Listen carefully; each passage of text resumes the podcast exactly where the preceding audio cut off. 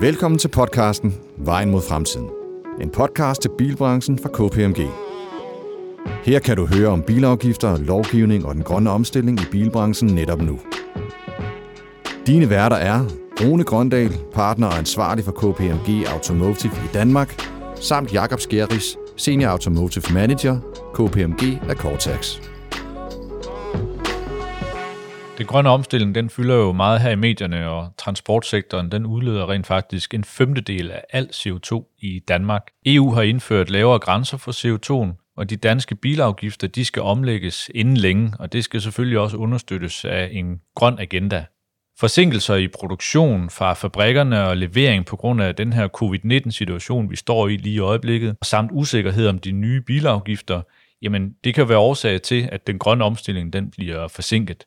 Hos KPMG og Cortex følger vi udviklingen tæt, og en af vores eksperter, det er Jakob Sjeris. Han er Senior Automotive Manager og har også en baggrund i bilbranchen. Og Jakob, du sidder jo i KPMG's globale mobilitetsnetværk og også i gang med en analyse om den her infrastruktur til lavemissionskøretøjer. I dag der indtager du rollen som gæst, så jeg vil byde velkommen til dig, Jakob. Tak skal du have, Rune. Jakob, sådan helt på et overordnet plan, og nok også sådan altså uden for landets grænser. Hvad er status på den grønne omstilling? Jamen, vi er i gang, og, og, og, og, og nøgternt set er vi først lige kommet i gang. Det er EU, der har lagt sporet ud med den her EU-forordning, 2019-631 hedder den, hvor de sætter nogle grænser for, for udledning af CO2, der tvinger bilfabrikkerne til at reducere CO2-udledningen på bilerne, eller få nogle massive bøder. Og de her bøder, de er så store, at alle bilfabrikkerne, de har travlt med at, at, at få omlagt produktionen af biler over imod mere miljøvenlige drivlinjer. Så vi er helt klart i gang. Har importørerne været, øh, været klar på det her i Danmark? De øh, har været lige så klar, som producenterne har været. I virkelighedens verden, så er det jo sådan, at, at vi forbrugere, vi, vi kører jo bil efter, hvad der passer til vores pengepunkt og vores behov, og, og, og de grønne biler er jo stadigvæk ofte en smule dyrere. Mm. Så noget af det handler jo om at indrette systemer efter det, og, og få produktionen af miljøvenlige biler op i volumen, så at de rent faktisk bliver billigere. Og det bliver de på sigt, men på den korte bane, der kræver de miljøvenlige biler støtte mm. fra de forskellige regeringer, og det får de også øh, rundt omkring. Og hvis vi så sådan zoomer lidt ind på, på Danmark her, hvordan går den her grønne omstilling så øh, hånd i hånd med de bilafgifter, vi har? Det er jo et af de steder, hvor jo, de er understøttet nu, mm. men hvor øh, regeringen jo har haft en tilbøjelighed til at lave det her, vi kalder stop-and-go-politik. Ikke? Jamen, vi vil godt understøtte det, men vi vil helst ikke kaste for mange penge efter, for så mangler pengene i kassen. Mm. Så der har man nærmest kørt et år ad gangen, og nu har vi også et år her i 2020, hvor øh, der er gode afgiftsvilkår for miljøvenlige biler, både elbiler og plug-in hybridbiler. Mm. Men hvor vi, hvis ikke politikerne gør et eller andet, jamen så ser vi altså nogle massive afgiftsstigninger her om, om, om den 1. januar 2021. Ja, man kan sige, at det scenarie, det tror vi vil reelt set ikke på. Vi tror ikke på, at øh, en elektrificeret bil skal betale 65% i afgift fra 2021. Nej, vi har jo lavet en beregning, der viser, at en Tesla 3, som er den mest øh, populære elbil, den stiger 135.000. Mm. Og øh, det har vi jo oplevet tidligere i 2016, at det betyder bare, at salg det stopper. Så det er ikke, øh, det vil jo være politisk selvmord at mm. gå ud og, og, og tale om klimaet, og så ind, indføre nogle afgifter, der rent faktisk øh, stopper salg af miljøvenlige biler. Men øh, nu må vi se, hvad de kommer med. Altså, det ved vi jo faktisk ikke. De er jo i proces, som det hedder, ikke? Ja. med at,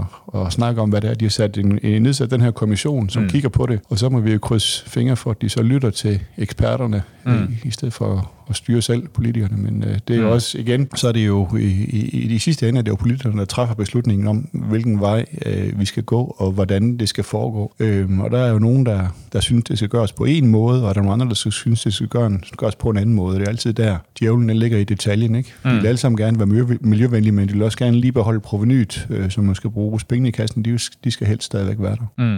Ja, altså, du har i hvert fald sagt, at du øh, repræsenterer meget godt den kategori, at du vil jo rigtig, rigtig gerne grønt, men det må så heller ikke koste noget. Nej, lige præcis. Man deler forbrugerne ind i sådan tre typer. Der er de meget miljøvenlige. Det er dem, der er villige til at ofre noget mm. for miljøet. Det er faktisk en ganske lille del. Så er der skal en rigtig stor gruppe, der er ligesom mig. Vi er sådan lysegrønne eller semigrønne. Vi mm. vil faktisk gerne miljøet, hvis det ikke er alt for bøvlet og ikke rigtig koster særlig meget. Og øh, dem, dem er der sådan en stor del, eller det er cirka en tredjedel af alle danskere. Så den gruppe er det, er det jo, den skal man jo ramme, den skal man tale ind til. Jamen, vi er klar, hvis det er sådan, vi, vi får noget, der kan passe ind i vores hverdag og vores budget. Mm. Hvad kører du så i? Jamen, jeg har jo lige fået en uh, Ford Kuga plug-in hybridbil, og jeg vil da blankt indrømme, at jeg har da også købt den, fordi jeg synes, jeg fik meget bil for pengene. Der er mm. næsten ingen registreringsafgift på, som afgifterne er lige nu. Og det kan du godt lide? Det kan jeg godt lide. Det passer til mit budget. Altså, sådan, så det er jo den virkelighed, som, ja. som jeg har. Ikke? Men hvis du, nu, hvis du nu havde min løn, Rune, så kunne det være, at jeg kunne få en, en, en endnu federe bil.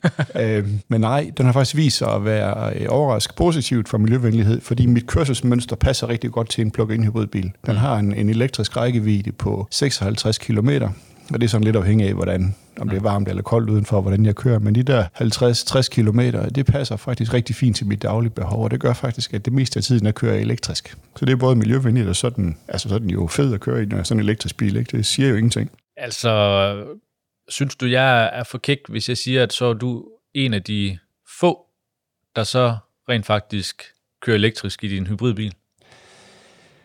Øh... Altså, jeg kan godt være i tvivl om, hvor mange der rent faktisk også har den der lader, specielt derhjemme, ikke? Fordi det er jo reelt set ikke nødvendigt. Nej. Altså, hvis du har købt den udelukkende på grund af, man kan sige, prisen, yeah. jamen, øh, kan du så ikke være ligeglad med at, at lade elektrisk?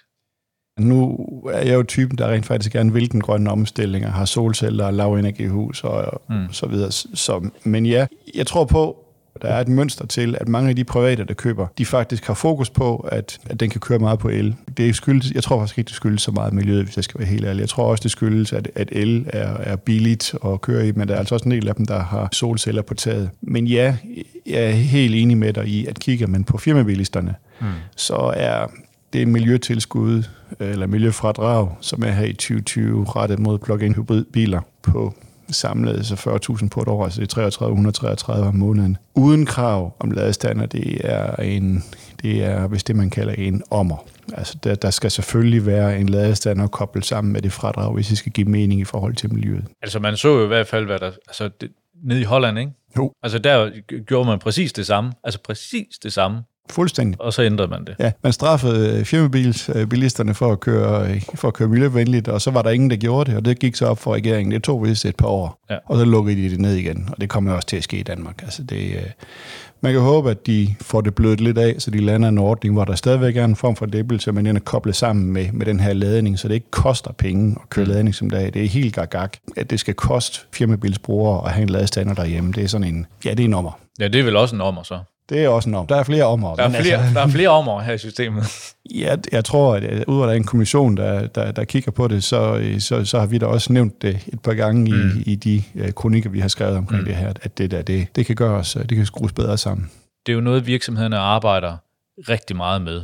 Det oplever vi også jo. Og det er jo både på sådan et strategisk plan, men det er også helt ned til operationel plan. Altså når vi kigger ind i en grøn omstilling, jamen så kigger man også ind i, altså der er nogen, der siger, at vi er i gang med en revolution altså af, af hele bilbranchen. Og det, man oplever det nok ikke, fordi at man måske er en del af det, men det er jo ekstremt interessant, det der sker. Men det stiller jo også nogle ekstremt store krav til alle virksomheder i branchen. Så det her med at arbejde med tingene, for at man som lille eller stor eller rigtig stor virksomhed bliver en del af den grønne omstilling, det er jo ikke noget, man bare lige gør.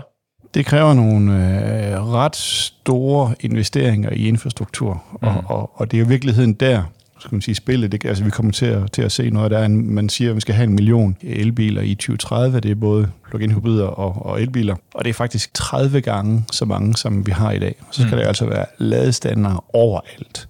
Jeg har bestilt øh, sommerferie op i Nordjylland, og det viser sig, at den der lille mindre, eller mindre by, øh, som jeg har bestilt der er ingen lader, ingen offentlige lader overhovedet. Mm. Så det vil sige, at jeg kan ikke få ladet min plug-in hybrid. Så lige til sommer, der kommer jeg til at køre på benzin, og det er lidt ærgerligt over. Men det er sådan, det er, og det kan de så få rettet op på næste gang. Men det kræver altså, øh, øh når, når der skal være 30 gange så mange elektriske biler om 10 år, der kan lades, så kræver det, at det offentlige går ind og understøtter en massiv investering i den her lade infrastruktur. Og det er både kablerne i jorden, og det er ladestander rundt omkring. Der er en masse ting, de skal arbejde med. Og den del er faktisk nærmest vigtigere end bilafgifterne, fordi elbilerne de kommer, det er EU, der ligesom har sat sporene der. De danske bilafgifter skal bare indrette sig efter, de, efter mm. det spor, EU har lagt. Mm. Men infrastrukturen, det er her i Danmark. Vi skal sørge for, at vi får styr på den. Så der har de faktisk en endnu vigtigere opgave for at understøtte den grønne omstilling. Ja, men jeg synes, altså, jeg synes stadigvæk, det er fair nok, at kommissionen først kommer med deres rapport omkring bilafgifterne, fordi det er jo også, altså branchen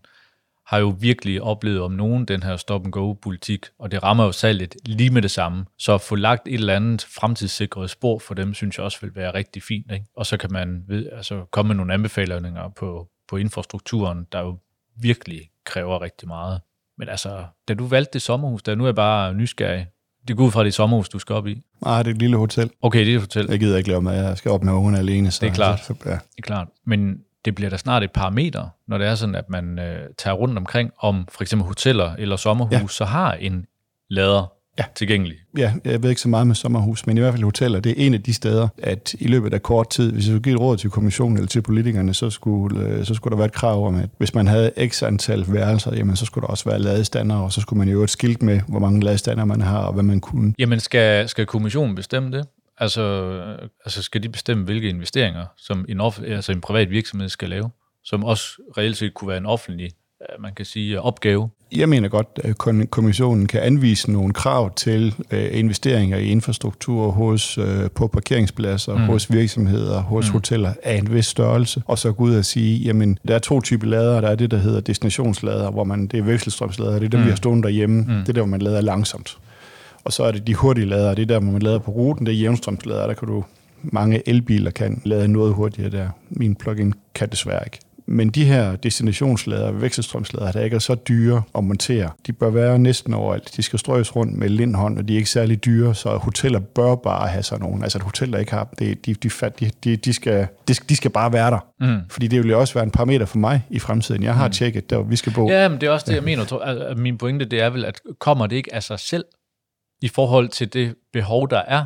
Det vil sige, at hvis de ikke understøtter det behov, jamen så, øh, så mister de gæster. Både og. Fordi på den korte bane, der er der jo stadigvæk ikke så Der udgør elektriske biler stadigvæk meget. Der er 18.000 elbiler og 13.000 plug-in hybridbiler, udover en, øh, en bestand på 2.660.000 biler. Mm. Så det er en meget, meget, meget lille andel, der er lige nu. Så det vil sige, det er ikke fordi hotellerne de oplever, at de bliver væltet over inden med folk, der kommer kørende elektriske biler. Og, skal. og så, så kan jeg godt sige, at til næste år er det det dobbelte, og året efter er det det tredobbelte. Men det er stadigvæk et lille niveau. Så i starten, der synes jeg godt, man kan sige, at der skal være et krav for at tvinge dem til at komme i gang, sådan at det ikke bliver en barriere for dem, der, der skal have en, en, en miljøvenlig bil og sige, ah, men jeg kan heller ikke få den lavet, når jeg skal på ferie, eller jeg kan heller ikke få den lavet, når jeg skal mm. stadig på rejse. Ikke? Så men det er klart, at serviceniveauet kommer til at betyde meget, ikke? og det gør det nok også ude ved, ude ved forhandlerne. Jeg tror da også, at de fleste, hvis de kommer og skal hente deres bil, som har været til service, det kan være en hybrid, eller altså specielt nok en hybrid. Det, med elbilen er det ikke særlig rart, hvis ikke at den er lavet op, men man kan sige, der er også noget service omkring det her. Man siger, at forbrugerne også får en god oplevelse, og det kan man jo sige, det har alle jo sådan set øh, god Ja, men- grund til at bidrage til. Samtidig må man jo sige, at en forhandler, det er jo ikke fordi, nu har jeg jo selv været ved en forhandler, jamen vi hældte lige øh, øh, 10 liter benzin på, og så tog man en dunk og hældte på. Mm. Det var sådan, det foregik. Så det er jo ikke fordi, man, man nødvendigvis... Øh, ja, det er så lidt specielt, at en, at en elbil, den skal vel ladet helt op, når man køber den. Men når det så er sagt, så synes jeg principielt, det er god service, at bilen er ladet op, når man henter den. Men man har faktisk ikke gjort det med benzinbiler, vil jeg lige skynde mig at tilføje. Så det, det er sådan noget nyt. Jakob, øh, jeg vil bare lige stille det sidste spørgsmål lige for at runde af. Der er jo snakket meget om de her 1 million elbiler. Ja. Hvordan når vi 1 million elbiler i 2030? Jamen, øh, hvis nu politikerne vælger en klog beslutning, for nu at citere Mette Frederiksen, så lytter de til eksperterne, og jeg er sikker på, at eksperterne kommer med et råd, hvor det bliver mere teknisk baserede afgifter, hvor vi har reduceret øh, den værdibaserede registreringsafgift, og hvor vi får stabile afgifter ud i fremtiden. Hvis vi gør det, og man fastholder et lavere niveau for afgifter på miljøvenlige biler, og et lidt højere for biler med forbrændingsmotor, så vil man kunne nå op imod en million elbiler i, mit tal, det siger 900.000 elbiler i 2030. Hmm. Interessant. Tak fordi du lyttede til podcasten Vejen mod fremtiden fra KPMG. Dine værter var Rune Grøndal og Jakob Skjerris. Podcasten udkommer hver anden torsdag. Læs mere om podcasten på kpmg.dk.